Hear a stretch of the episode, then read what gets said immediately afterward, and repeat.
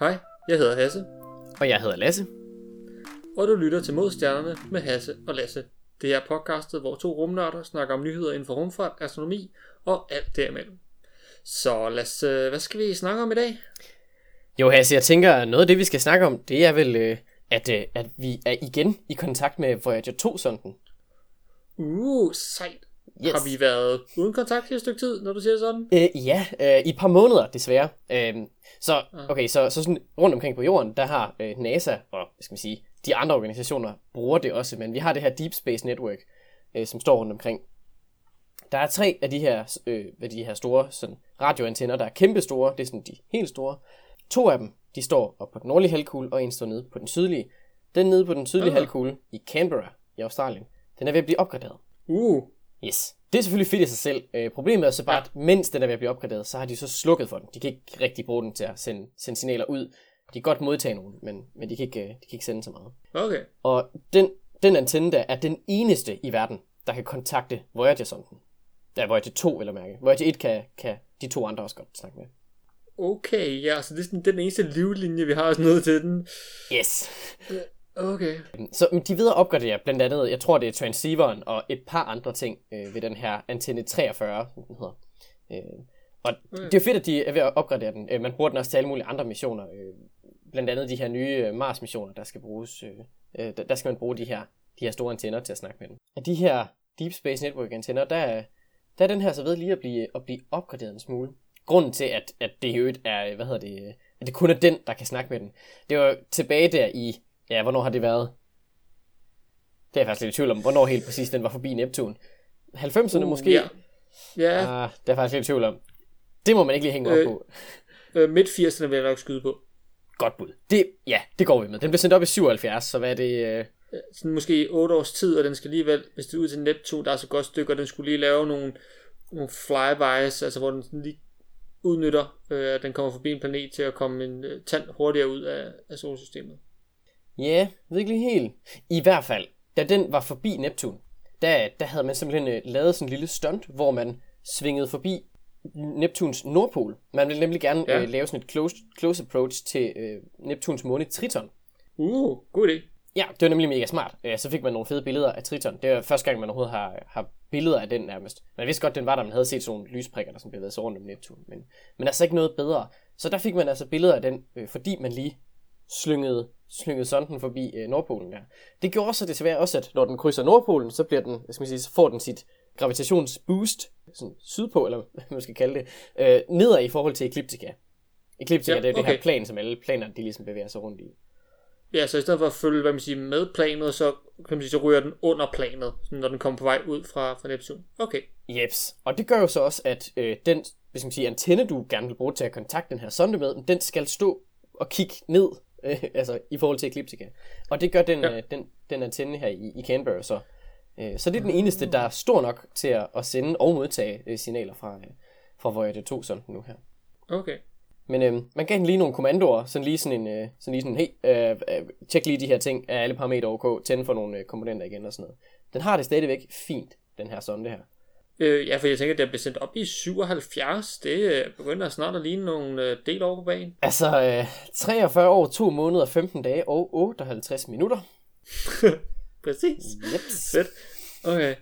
Ja. ja. Ja. Jamen altså bare, at noget stadigvæk fungerer, som er blevet sendt op i 77. Altså, at, at jeg ved godt, der har været nogle problemer undervejs, øhm, men at den ikke bare er gået død eller et eller andet, det er jo altså helt vildt fantastisk. Det er virkelig, altså det er vanvittigt. Den, den fungerer stadigvæk. Altså, øh, tingene, det, det er begyndt at blive degraderet en smule. Øh, særligt den, den strømforsyning. Det er jo sådan de her radioisotops øh, termiske generatorer. De her, hvor det er sådan plutoniumkilde, der simpelthen varmer noget, en lille elektrisk komponent op, og så kan man få lavet noget strøm. Den henfalder jo. Så sjovt nok, så er der mindre plutonium tilbage nu, end der var, da de sendte den op. Så Ja. den er så ved at miste strøm, så de har gradvist slukket for en del af de der meget strømkrævende komponenter, så den kan holde bedre øh, ved nogle af de lidt Ja. mindre vigtige. Den har stadigvæk nogle, nogle øh, sensorer, der den, den sender en hel masse data omkring, hvad skal man sige, mængden af plasma og så videre, der er i, i det her meget tomme rum. Den er ude i det, man kalder interstellart rum nu. Ja, den er, den, den er kommet ud af solsystemet, ja. Lige præcis. Den er så øh, godt på vej ud. Jeg kan lige prøve at se, der er sådan en hjemmeside, hvor man kan se, hvor langt væk den er lige pt. Det er ret sjovt. Øh, ja, jeg mener, der er sådan en, NASA har vist en hjemmeside, hvor man kan se sådan i kilometer eller miles. Den er 18 milliarder 798 millioner 376.000 og 550. Bum. Og det stiger så gradvist 600 vi er oppe på nu. 700 km. Det går pænt stærkt, det hold fast. Ja, ja, det, det går meget hurtigt. Det går pænt stærkt, ja. Normalt er man vant til måske ting, der bevæger sig i kilometer i timen. Her er det nemmere at måle med kilometer i sekundet. Yep. Hvilket er en mærkelig ting at forholde sig til. Det går i hvert fald stærkt, det er helt sikkert. Hold da op. Ja, det er også den hastighed, man skal have, hvis man skal komme ud af solsystemet, så skal man altså op i nogle, øh, en del øh, kilometer i sekundet, for at man bare simpelthen kan slippe ud af, af solsystemet, for ellers så kan man sige, bliver du hængende på grund af tyngdekraften her i solsystemet. Lige præcis. Jeg sidder lige og kigger på nogle af de der billeder, den har taget af, af Neptun. Det er godt nok nogle pæne billeder, den har fået taget der. Ej, det var virkelig turen værd, vil jeg sige. Hold da op. Nydelige Ja. billeder. Intet mindre. Flot, flot, flot. Det er jo en af de helt store missioner. Det er jo Voyager-sonderne. Det var jo godt nok... Øh, det, det var jo The Grand Tour, virkelig. Øh, altså, der besøgte man jo lige dem alle sammen. Det var jo vanvittigt. Ja. Også den ideen med, at jeg sige, normalt så sender man måske ting ud til for eksempel Mars, og så går de i kredsløb om Mars, for ligesom at undersøge det over en længere periode. Men det her, udover selvfølgelig at komme forbi planeterne i solsystemet, så var det også bare at sende ting ud af solsystemet, fordi det var spændende. Altså det, det der lidt uudforsket territorium, man sådan, hvad er det, der er derude? Vi kan godt prøve at kigge ud med et, en satellit eller med et teleskop og se, hvad er der.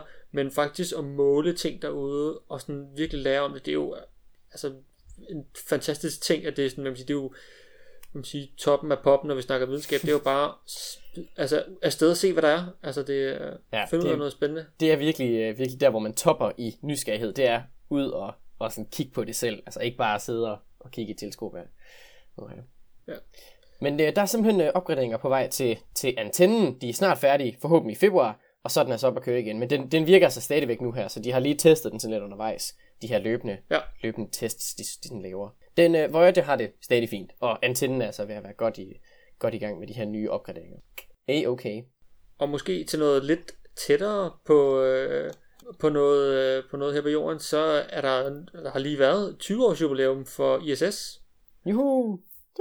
Så, altså sådan øh, med, med folk ombord, øh, kan man sige. Nå ja, Fordi ISS blev sådan samlet lidt i dele, så det er måske lidt svært at sige præcis, hvornår ISS er sådan, nu er det ISS. Men øh, siden øh, 2. november år 2000, der har der været mennesker i rummet konstant. Jeg tror, hvis vi har nævnt det her før, men nu er det ligesom nu er det lidt jubilæum. Så øh, hvis der er nogen af vores lyttere, der har født efter 2. november år 2000, så har de aldrig været live, uden der har været folk i rummet. Altså, der har altid været folk i rummet. Og det er jo det er crazy. lidt mærkeligt. På, en- ja, Ja. Wow. Ja, så, så der har simpelthen altid været nogen. Så i, i starten, så var der lige lidt øh, rotation med folk, da de lige skulle få de forskellige moduler op. Det består både af, ja, der er nogle russiske moduler, så er der nogle øh, amerikanske moduler, som er kommet op med både med, med Soyuz-raketter og Progress-raketter, og så er de så også kommet op med, med rumfærgen, at rigtig mange af delene kommer op med fra USA af, Ja. fordi det, så kunne man lægge dem om bag, og så kunne man lige åbne op, og så kunne man sætte dem øh, ind på de forskellige øh, på deres forskellige pladser. Det er jo altså, helt vildt. Nu, ja, 20 år efter fungerer det stadigvæk. Der er selvfølgelig der er lidt problemer hist og her. Øh, det har selvfølgelig også været i, i nyhederne. Ja, det, Men øh, måske kunne vi øh, tage til denne uges Deep Dive. Det, øh, Deep Dive er jo den del af podcasten, hvor vi jo dykker ned i et emne, dog med ildtanker og svømmefødder på, øh, så alle ligesom kan være med. Øh, og jeg tænkte, vi kunne måske snakke lidt om ISS. Det kan både være lidt om, hvordan den kommer til, men vi kunne måske også fokusere på, hvad skal der ske i fremtiden med ISS? Nu er der ligesom 20 års jubilæum. Øh, så det, så det kunne måske være meget spændende lige at bare få lidt at vide, hvor er det lige, den har været henne, og hvor er den på vej hen af, hvis vi kan sige det sådan. Man kan sige, uh, det er ret lidt at finde ud af, hvor det bare hen er fra rundt om jorden, men, Ja. men ja, hvor, hvor konceptet ISS skal hen af, er helt ja. Sikkert. Så, uh, så, så som det ser ud lige nu, hvordan er det? Og formelt set er der jo funding frem til 2024, er det ikke sådan? Der er penge i kassen til, til fire års operation. Ja, og så er der, øh, jeg tror, der er en mulig ud, sådan udvidelse af det til 28, så det vil simpelthen være fire år mere. Men så begynder det også lige så stille og sådan rende ud, for det, jeg kan sige, det koster altså rigtig mange penge at have sådan et laboratorium i rummet, øh, både med at få folk deroppe af, og få, men også bare holde dem kørende med folk, der skal være ansat til mission control og træne astronauter og hele muligheden. Øhm, Ja, det kan man sige. Det, er... Ja, det, det er lidt. Og så er det nu også 20 år på banen, så begynder den altså ligesom at kunne mærke lidt, at der er nogle ting, der måske ikke helt fungerer optimalt. Der begynder lige så stille at være problemer. Vi har her på det seneste, var der jo det meget famøse, der var sådan et læk ombord på, øh, på rumstationen, hvor de jo lige stille mistede øh, luft ombord, og det var, altså, det var ikke vanvittigt, det var ikke sådan, at man tænker, puha, nu skal vi til at, at skynde os ind i en øh, kapsel og komme hjem, men det var mere, at der var lige så stille noget, der ser ud, så man var lige så nødt til at finde ud af, hvor pokker det er det henne, og er det noget, vi skal fikse nu, eller hvordan er det lige, det skal gøres. Og der var også, øh, for en måneds tid siden, i den russiske afdeling af ISS, der, der, var, der havde lidt en hård nat. Først så øh, havde lige, det var, det var sådan en rigtig nat, hvor jeg tænker, åh, det var ikke lige det, jeg magtede i dag, hvis man er astronaut. Så der var, øh, så oxygen, der blev lavet oxygen øh, ombord på, øh, på rumstationen, øh, både i den amerikanske og den russiske afdeling. Og den russiske øh, siger, oxygensystem der, det gik så ned om aftenen. Ah, oh, shit, ja, okay, det er, den er ikke så god. Ja, ja. Øh, de fik så det heldigvis i løbet af aftenen, det er rigtig fint. Og der var ikke, det var ikke sådan, de var i, i fare, det er bare, de skal bare trods alt konstant have noget luft. Og så gik toilettet også i stykker samme aften. Øh, ja, uh, ja, uh. Åh, oh, ja. ja. Så det er sådan, igen, øh, det, var, det var næsten samtidig, som der var kommet nyt til, øh, toilet op. Det var så til den amerikanske afdeling. Men stadigvæk, øh, det ville være, være dejligt, hvis de, de øh, kunne have det fikset. For ellers, hvis alle toiletter ombord er, er i stykker, så er det altså på med en blæ, og så tager man det derfra, og det er måske ikke super fedt. ja, okay. Ja, det er lidt en, det er lidt en shitstorm. Ja, ja, ja, ja. hey. Ja. Øhm, nå, men, men ja, så der, det, var, det var sådan en hård aften, hvor jeg tænker, åh, jeg vil bare gerne i seng nu. Nej, nej, nej. Yep, så bare op og arbejde. Jo. Yes. Mm. Så, så ja, så det, der begynder jeg ligesom kunne se årene på den, og det, det er lidt stille der, det går hen af. Dog, øh, så begynder det også sådan, så begynder de også at kunne se muligheder i ISS. Nu har det jo været meget drevet af hvad man sige, af, af forskellige regeringer rundt omkring på jorden. Ja, NASA, ESA, JAXA, Roscosmos og alle de andre, der ligesom prøver at, have lidt med den at gøre.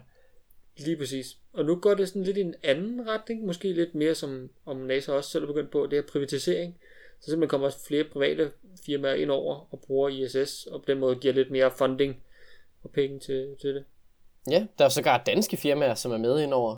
Danish Aerospace Company og jeg tror også, Gumspace er med til at lave nogle af tingene. Der er, der er faktisk et par stykker, øh, sådan et danske firmaer, som er med til at lave sådan specifikke komponenter til, til nogle af eksperimenterne blandt andet.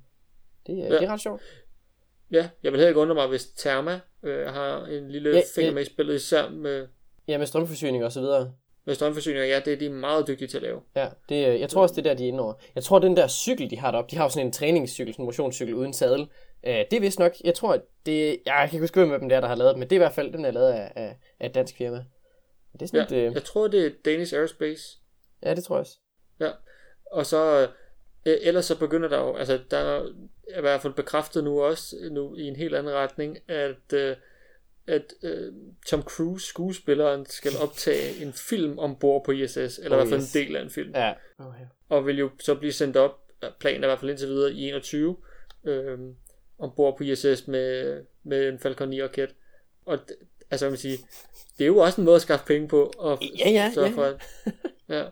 Det virker bare en lille smule vanvittigt, at man sådan filmer in situ. Det er sådan, ah, vi skal have noget med rummet. Vi filmer i rummet. Det er åbenbart bedre, ja. end, altså, end at gøre det med noget green screen og noget. Men ja, ja, det er sure. Whatever. Det er fint. ja. Ja, men det er jo også, øh, men på den anden side, det er jo også sådan, altså, at hvis man kan det forestille dig, altså PR omkring sådan en film. Sådan, Helt det var faktisk optaget ja. i rummet. Ja. Filmed in space. Så er man sådan, okay, okay, vildt nok, vildt nok. Det, ja, men det, altså det, øh, det, er, det er meget sjovt, at, at man også kan begynde at bruge det, altså sådan, at, at det ikke bare er, hvad skal man sige, de store nationale sådan, øh, selskaber, der ligesom må bruge det, men at det nu også er, altså, almi- almindelige mennesker, altså det tilfældige mennesker kan også ja. begynde at sende ting i rummet, altså uden det store problem. Det er jo, øh, det er jo ret fedt, at der ligesom begynder at blive åbnet op for de muligheder der. Ja, Ja, så ved jeg også, øh, der skal komme et modul på et tidspunkt til, til Habitat ombord. Øh, det er så først i 24, det er, jeg tror, det er amerikanske firma, der hedder Axiom, som skal sådan lave det næste modul. Og ellers er der også nogle jeg sige, det er mindre firmaer som Nanorax, som har altså en luftsluse, som skal op snart. Jeg tror, det er her i 21 øh, planlagt, ja, den skal det, ja, det, det er rigtigt, at de skal lave deres eget, ja. Det er ret sjovt. Ja.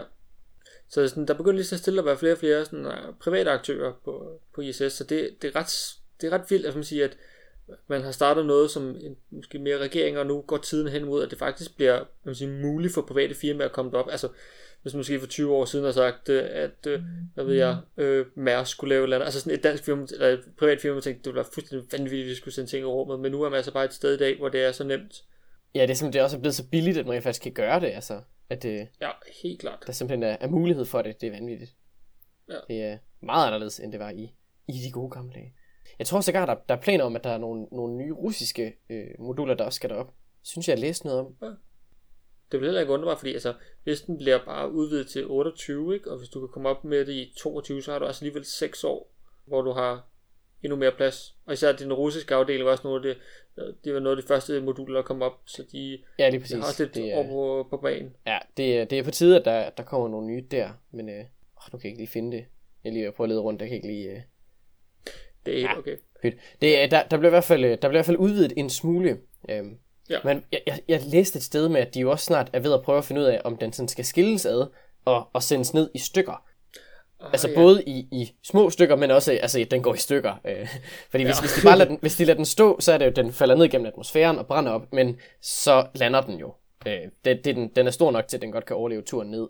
Øh, eller i hvert fald gå i stykker, og så kan de stykker så lande og skyde ned som spredhavl. Det, det var det, man gjorde med Mir, der lavede man jo, det var godt nok en kontrolleret øh, descent ned gennem atmosfæren, så der var ikke noget, der gik galt, men hvis det går helt galt, altså, så, øh, så, så bliver de nødt til at sende den ned, og det er der nok sådan, Ja. det er nok det, der kommer til at ske der i, i omkring 30'erne. Øh, desværre, men øh, Ja, fordi lige nu så bliver den jo boostet omkring en gang om måneden, is, så får den lige sådan et skub højere op, og det er omkring sådan noget, så får den lige 20 km ekstra op, øhm, og det, det gør man simpelthen, fordi det, der er ikke særlig meget luft op, men igen, der er lige en anelse, og der er altså et overstort areal, den dækker sådan en, det er på størrelse med en fodboldbane, hvis ja. Ja. du skal have noget folk her til. altså, der er så rimelig meget sådan drag på, ja. der, der kan der så virkelig øh, sluge noget, noget fart der, og atmosfæren der, så det er... Ja, og nu kommer vi desværre ind i øh, solmaksimum igen. Det har vi også nævnt tidligere, at vi er på vej op igen. Så som årene nu går, så begynder der at komme mere og mere solaktivitet, og derfor så udvider atmosfæren sig, så bliver det sværere for, for den her rumstation at rejse igennem, uden at, at støde ind i luftmolekyler. Så øh, Lige præcis. mere vindmodstand forude. Men øh, det er jo sjovt, det, det fungerer jo åbenbart lidt som sådan en, at man lige skal betale skat, når man kommer derop, i form af brændstof. Når man kommer op og dokker til rumstationen, så skal man jo lige overføre noget, noget brændstof, før at man får Ja. ja. lov til at, at sådan egentlig være der, fordi der, den, den skal have noget brændstof, så den kan booste sig op. Det er lidt sjovt, at man sådan, skal du lige betale... Øh, Ja, det er lige betale øh, 12. Ja, velkommen til. Du skal lige, ja. Ja. hvis du ligger til her, så øh, skal, ja, tager man lige en sådan sifon øh, slange ting fra deres brændstoftank over ens egen. Ja, så det, det er lidt svært at sige med, hvad der lige sker med, øh, med den der rumstation, men øh, ja. Der bliver i hvert fald øh, gjort noget med i det private, og så en gang om 8, 9, 10 år, så skal den sgu nok ned. Den er ved at være gammel. Ja. Det, øh, det, må man, det må man sige. Og øh, nu vil jeg alligevel er ved det bare lige hurtigt. Øh, apropos 2. november, som var der, hvor der var 20 års jubilæum på ISS. Andreas Mogensen, dansk astronaut, han havde også fødselsdag den 2. november. Nå ja, det er da rigtigt. Hey, sådan. Tillykke. Ja, ja, hvis du lytter med, Andreas. Tillykke. ja, øh, så det, øh, det var også meget godt. Så jeg ved, øh, ESA gjorde en stor ting ud af, at der nu, fordi nu har de så bare Andreas Mogensen også lige lavet en lille video. Det var rigtig hyggeligt. meget apropos Andreas Mogensen, der tilbage i, i var det 2015, han var oppe på ISS? Ja. Der, der var et af de ting, en af de ting, han ligesom skulle gøre, det var at tage billeder af de her underlige nye typer lyn, man sådan havde opdaget nogle år forinden. Øh, Jeg ved ikke, om du kender, kender dem. Røde feer og blå jets.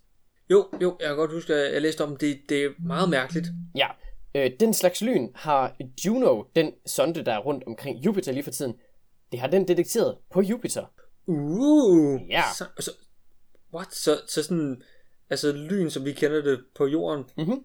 Altså, altså man, man, man har kendt til, til lyn på Jupiter siden, ja, var det i midt, midt 70'erne, 80'erne-agtigt. Øh, Okay. Det var faktisk, ja, igen, vi kobler simpelthen nyhederne alle sammen i dag. Voyager-sonderne, de var igen også forbi øh, Jupiter, og dengang, der fik man billeder af nattesiden, og der så man altså lyn. Så, okay, nu bliver alle nyhederne bare koblet her, var. så der så man altså lyn på, øh, på. Jupiters, øh, hvad skal man sige, dens, dens øh, natside, øh, i de her øvre øh, skylag Ja. her. Man har så set de her, de her lyn i de her øvre skylag, og det har man set siden, ja, altså, man opdagede det der tilbage i 70'erne, øh, eller start 80'erne, hvornår det nu lige har været. Øh, og nu har man altså detekteret øh, nogle af de her, hvad skal man sige, øh, øh red sprites og øh, blue jets. Generelt så hedder de vist nok bare øh, TLE'er. Det står så for Transient Luminous Events. Som sådan nogle virkelig kraftige lys, sådan glimt, man ser i ultraviolet. Det har man så set med en spektrograf, der, der er ombord på, på Juno. Og der, der har man okay. set de her sådan små lysglimt. Man har set 11 af dem indtil videre i løbet af de sidste par år. Ja, og det er jo lidt, altså det, her, det er jo lyn, der går den forkerte vej, ikke? Altså de, de går ikke, for jeg sige, fra en sky nedad, de går fra skyen, og så opad i atmosfæren. Jo, jo de opstår i, i, i hvert fald her på jorden, der opstår de i det, man kalder ja. ionosfæren, som er sådan, ja, over 100 km over. Det er, det er meget højt. Øh, de, de ja. fleste af de her, de opstår. Og det er sådan nogle, der kommer, det, jeg tror, jeg, nu lige, jeg er ikke helt sikker på, om, øh, om min meteorologi, den her, den er helt skarp, men øh, øh koloninimbus skyer, de her kæmpe store tordenskyer, øh, der, der, når du ligesom har lyn inde i dem, og, og sådan ja. torden og så videre, og lyn, der kommer ned på jorden, så har man også nogle gange de her sprites og sådan noget ovenover.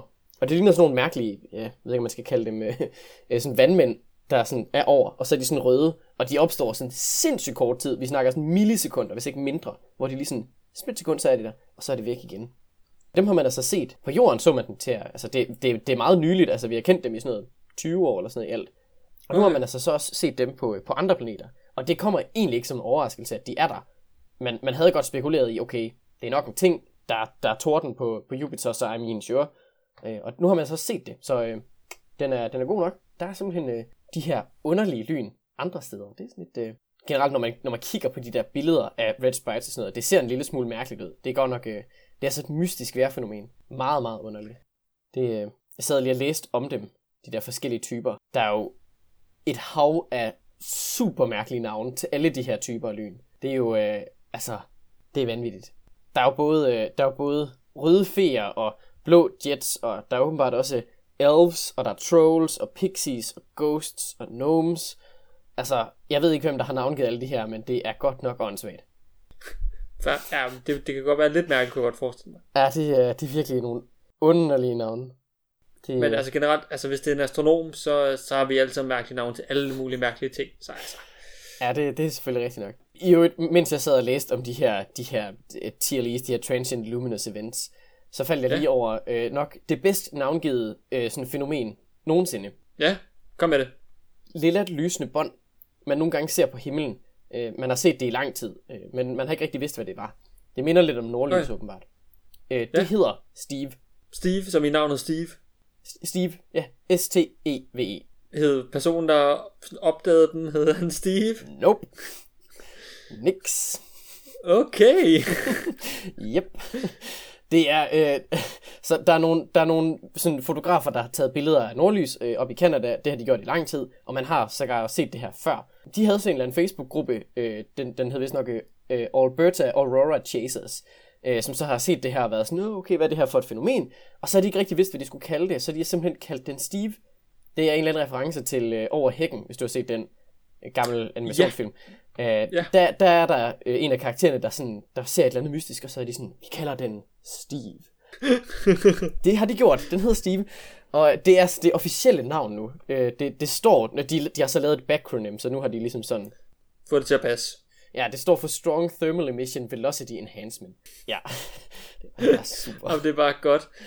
Øj. Ja, det er åbenbart sådan et eller andet bånd af plasma, som så rammer ionosfæren. Det er sådan okay. the gist of it. Men det er godt nok, øh, ja, det er bare navnet i sig selv, det er fantastisk. Ja, og så selvfølgelig også, at man får lavet sådan et bakronym ud af det, så man, lige, man presser det til, ja, det skal nok få det til at stå for et eller andet. Yes, lige præcis. Det er, øh, det er nice med sådan en lille homage til, øh, til det originale navn der, Steve. Det er altså, ja, skide godt. Ja.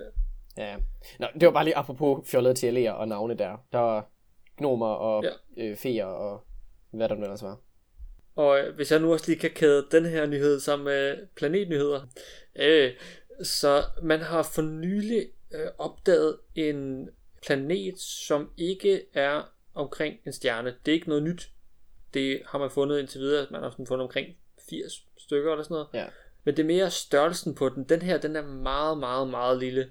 Okay. Som i omkring 0,3 jordmasser. Hold da op. Det er jo... Så... Wow, det er jo ingenting. Nej, det er, virkelig, det er virkelig småt. Wow. Man kan sige, normalt, når man finder øh, planeter rundt omkring, så i hvert fald den klassiske måde, som det, vi har nævnt på gang, det her transitmetode, så er det, så er det nemmere at se de store planeter, fordi de dækker mere for solen, eller for den stjerne, undskyld, de, de kredser omkring. Så det er ligesom de er meget nemmere at, at se sådan et dyb i, i lyskurven for en stjerne. Det her, den her måde, den er fundet på, det er noget helt, helt andet. Det er microlensing, som er sådan et sjovt fænomen. Vi har snakket lidt, lidt lignende om det før. Det er det her, der hedder gravitationel linse, øh, som er simpelthen, at noget massivt ligesom bøjer sige, rumtiden, og så, bøjer, så på den måde så bøjer de også lyset, når det ligesom bevæger sig på rumtiden. Og det er noget lignende, man har, man har gjort her med den her lille planet. Fordi den, den eksisterer for sig selv. Den kredser ikke om nogen stjerne, så der er ikke noget, man sådan kan holde den op på, eller observere, hvor den så for eksempel passerer ind foran. Øhm, så den har simpelthen bare været for sig selv, øh, og på den måde, så, så skal man finde den på, på en anden måde. Og det er, så er det det her microlensing, man simpelthen har brugt, og det er, en, det er lidt, en, lidt en sjov måde. Det er ikke på samme måde, som man kan se de her Einstein-ringene, som vi lagde et billede op af på vores fine Instagram, men det, man kan stadigvæk se, at der er lidt en afbøjning i lyset, og men den er meget, meget, meget lille. Her i navnet microlensing. Ja, det er vel mere bare sådan, at, at mængden af lys, man får fra en baggrundsstjerne, den bare sådan lige pludselig sådan topper. Så lige pludselig kommer der bare mega meget lys, og så lige pludselig ikke noget igen. Ja, lige præcis. Så det er, sådan, det, det er lidt en spøjs ting. Og man kan sige, det her, det kan man bruge til, som vi har nævnt, for eksempel, man kan gøre det med galakser, hvor det så bliver sådan meget store afbøjninger, og sådan en forstærkning af lyset. Men når det er sådan en lille planet her, så er det meget, meget lille øh, udsving, som kommer, og de er meget, meget kort, fordi de jo ligesom bevæger sig hen over sige, i forgrunden foran en eller anden lysstærk baggrundskilde. Man har så kigget øh, ind imod man sige, bulen af vores mælkevej, så ind mod centrum. Ja. Øhm, og det, øh, når man så har kigget derind, så lige pludselig så ser man, som du så nævner, at der lige kommer et lille lysglimt, eller noget, der sådan lysner op, og så lysner ned igen. Fordi den her planet så har bevæget sig ind foran. Og det, øh, det har taget omkring 0,2 timer. Øh, så det er sådan noget, hvad ved jeg, en femtedel, det må være 10 minutter, 12 minutter. Ja. Det er Oh, virkelig det er ikke jo, lang tid. øh, Hold op, de har haft øh, høj kadence på deres observationer der. Det, er, det har bare været Ja. lige i rap af hinanden, de der observationer så. Lige præcis. Så det, det er meget, meget kort, og så har man selvfølgelig undersøgt, okay, øh, hvad er det lige, vi har set her? Er- Har det været en planet, eller har, har det været et eller andet andet? Og så de selvfølgelig kigger på, jeg vil sige, omkring den, har der været en stjerne, vi bare ikke lige kan se, fordi nogle gange, så kan de måske godt ligge et, et stykke fra deres stjerne. Mm. Øhm, og det tyder det i hvert fald ikke på, fordi så skulle det være øh, fire gange længere væk, end noget mi- microlensing, man havde set før. Øhm, altså planetens afstand ind til, til en stjerne. Så det, er sådan, det vil være meget usandsynligt. Ja. Og, man, og ellers så har man ikke set noget, der, der, der skulle kunne ligne en stjerne, den kredser om. Man også prøvet at kigge på, kunne der være andre fænomener, der kunne give sådan et udslag her. Og der er ikke lige noget, der sådan lige passer til det.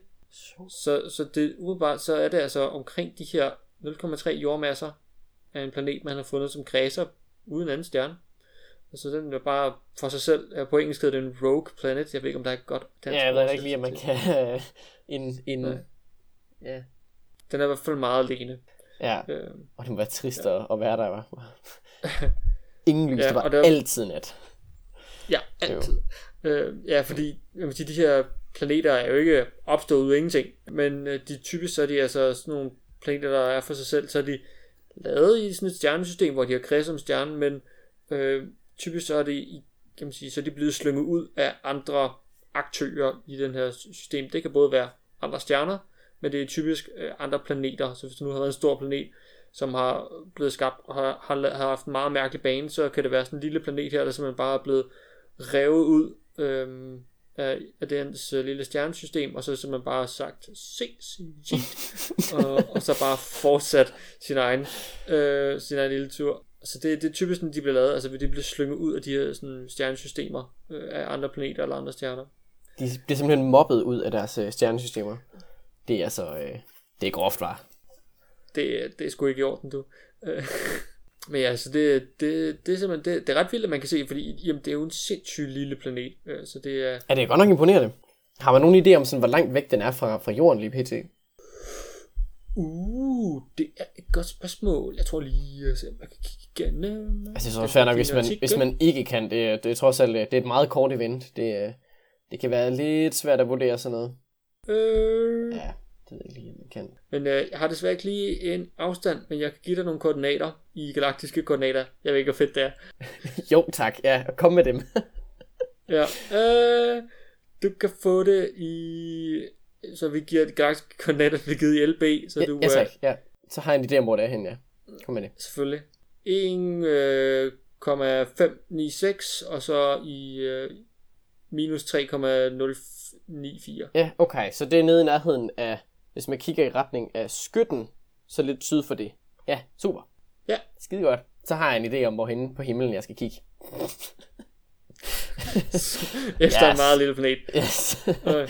super. Nemlig, nemlig. Det, det gør jeg da bare lige. Er det ikke noget med de der, de der microlensing øh, planeter, man finder? De hedder altid et eller andet super åndssvagt. Sådan et mega langt navn.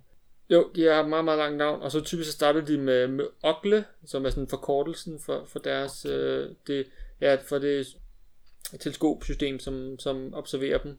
Det, det er vel noget med gravity lensing et eller andet. Det der GL. Lige præcis. Event. Ja. Øhm, Nå, ja, okay. Ja.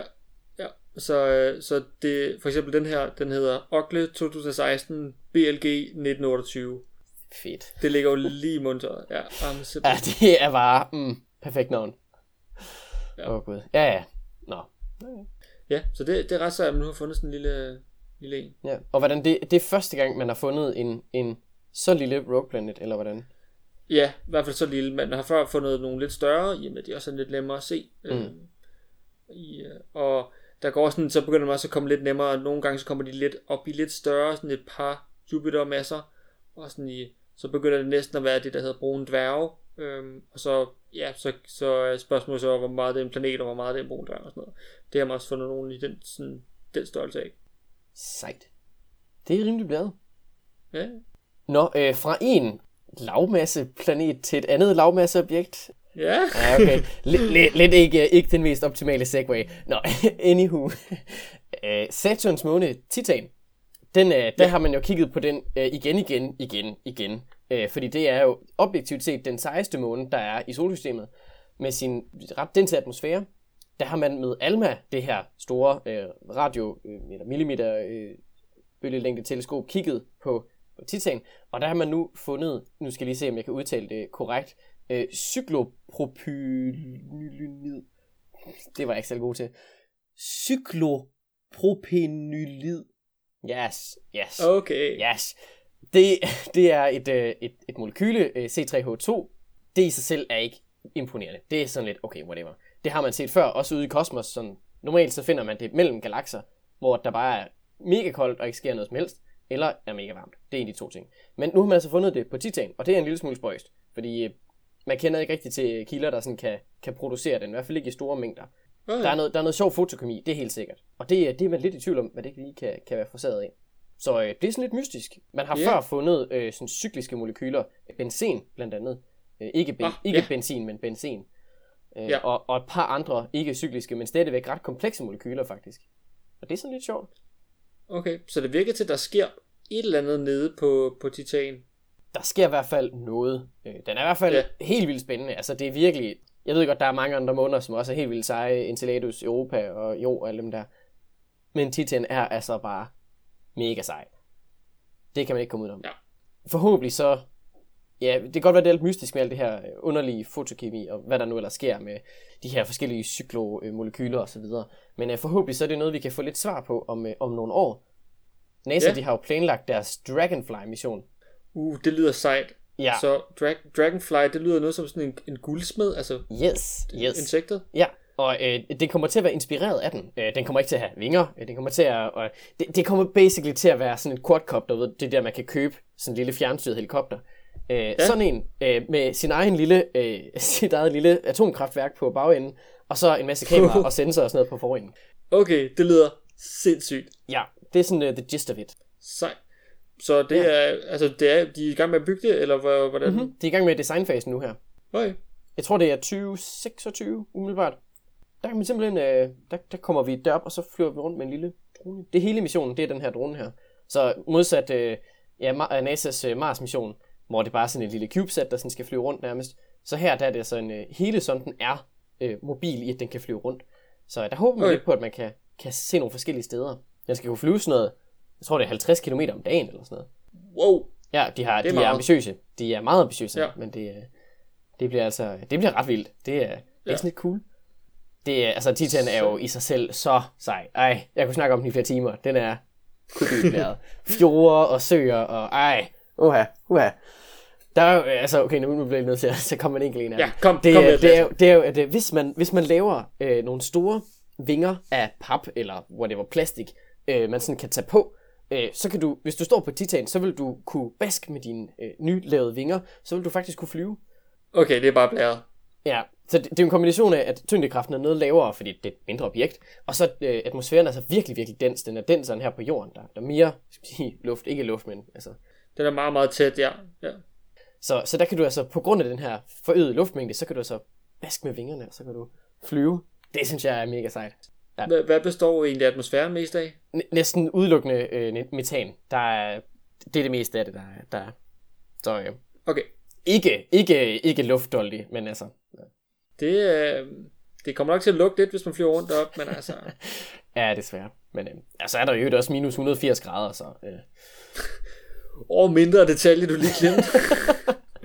Ja, okay, okay, okay, okay, fair nok. Det er måske ikke det fedeste sted at være sådan i, i hvor behageligt det er, men med vejrfænomener og sådan noget, så minder, minder det utrolig meget om jorden. Altså sådan, der er øh, regncyklus og øh, altså sådan årstider og alt muligt. Det er helt vildt sejt. Okay, Det er mega bladet. Jeg siger det bare. Nå, hvad, øh, hvad, hvad foregår der over i øh, SpaceX-hjørnet? ja, men hvad foregår der ikke over i SpaceX-hjørnet? Jamen, øh, SN8, som vi har snakket om så mange gange, øh, sidst vi snakkede om det et par afsnit øh, siden, så, øh, så var næsten ved at være klar. Den havde fået sine vinger på, og den er nu blevet sat ovenpå SN8, så nu har man sådan en, en raket, der begynder at ligne en raket lidt.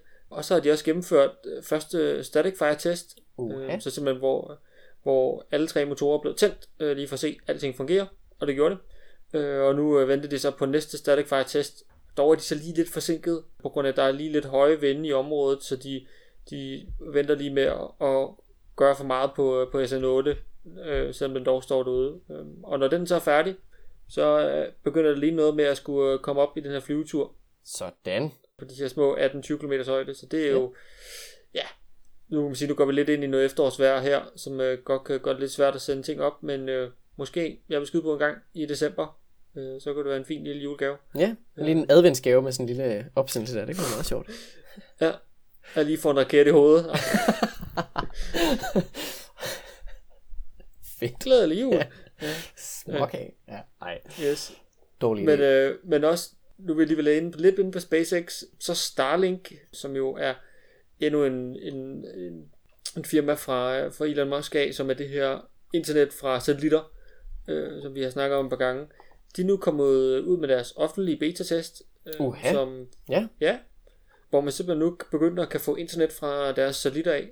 Det koster 99 dollars om måneden, og så 500 dollars for udstyret som sådan et startgebyr. Au. Så øh, ja, ja, så det er måske sådan 5-600 kroner ish om måneden. Ja, det er lidt. øh, det er lidt peberet. Det er... ja. Til gengæld, altså det er faktisk nogle hederlige hastigheder, øh, mellem 50 og 150 megabit.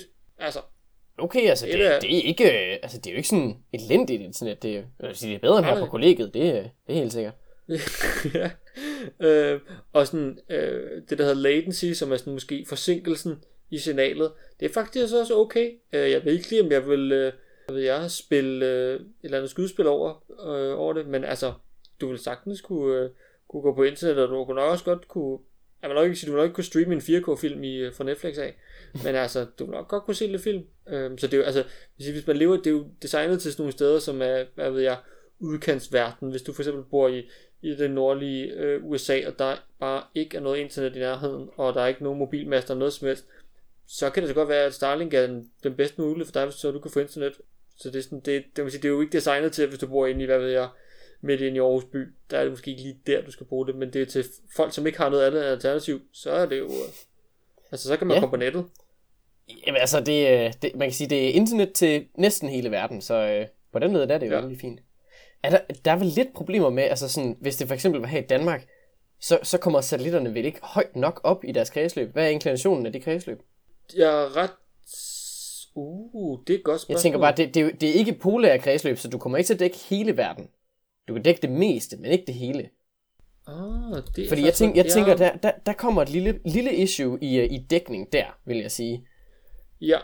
Jeg prøver lige at se, om jeg lige kan finde Ja, jeg er også lige ved at prøve at google. Orbital. En, det er 53 Program. grader. Synes jeg lige, jeg så et sted her. Hvor var det hen? Kom frem igen. Ja, øh, ja, så nu lige pt her, der har de øh, service ved, øh, de ender med at komme op på 52 grader nord. Hvad jeg lige kan se her. Ja, så, Så det er, det er jo, øh, grænsen til ISS. Ja, og, og det er jo, øh, altså i forhold til Danmark, der øh, vi, Aarhus ligger, hvad er det, 56 grader nord, så øh, ingen, ingen øh, Starlink internet til os. Nej, øh, til gengæld, planerne ligger til, at man skal have nogle forskellige baner. Så der vil være en ved 53, 70, 74 og 81 grader. Hmm, okay. Så, og også, nu kan jeg lige spotte her, seks- øh, 97,6, som er et polært kredsløb, øh, som er solsynkront. Så det, øh, altså på et tidspunkt, så kommer de nok herop til Danmark, hvis man kan sige sådan, selvom jeg ved ikke, hvor meget vi får brug for det. Men i princippet, så vil vi nok på et tidspunkt kunne få, få internet fra Starlink, hvis det er det, man har lyst til. Ja, okay. Så det Så- kan godt lade sig gøre. Okay. Ja, ja. Nå, nå, nå. Så er der så, så, så hele den der diskussion med, om man så øh, synes, det var en god idé med, øh, med de der satellitter med mængden og sådan noget. Men det, den har vi vist taget Ja. en gang før, så det, lad os ikke gå derover igen. Men jeg tror også, det var det fra den her uge. Så tusind tak, fordi I lyttede med. Hvis du har ris, ros, andre ting, vi skal snakke om, gode spørgsmål, en anden øh, rogue planet, du også har observeret, øh, så kan du øh, sende en mail til os til modstjernerne, gmail.com. Du kan huske, at du kan følge os på diverse sociale medier, Instagram for eksempel. Og så kan du huske, at du selvfølgelig kan følge podcastet på din yndlingspodcast-tjeneste. Vi snakkes ved i næste uge.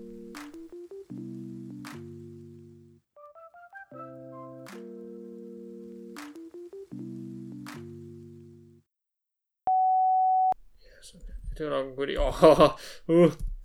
Kan man igennem et helt afsnit, og så er der ikke øh, optaget. Uh. Ja, det bliver rimelig, øh, rimelig ærgerligt. Men, så dumme er vi ikke. Eller, Eller, altså, eller okay, I mean, okay. Det er, okay, det er måske lidt stretch. Nå,